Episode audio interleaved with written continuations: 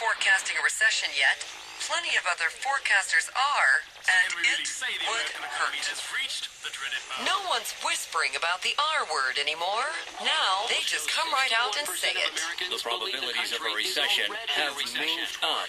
There's new fears of recession. America's already in a recession. The U.S. economy will slip into recession this year. That's. They think the government has failed them. Failed them.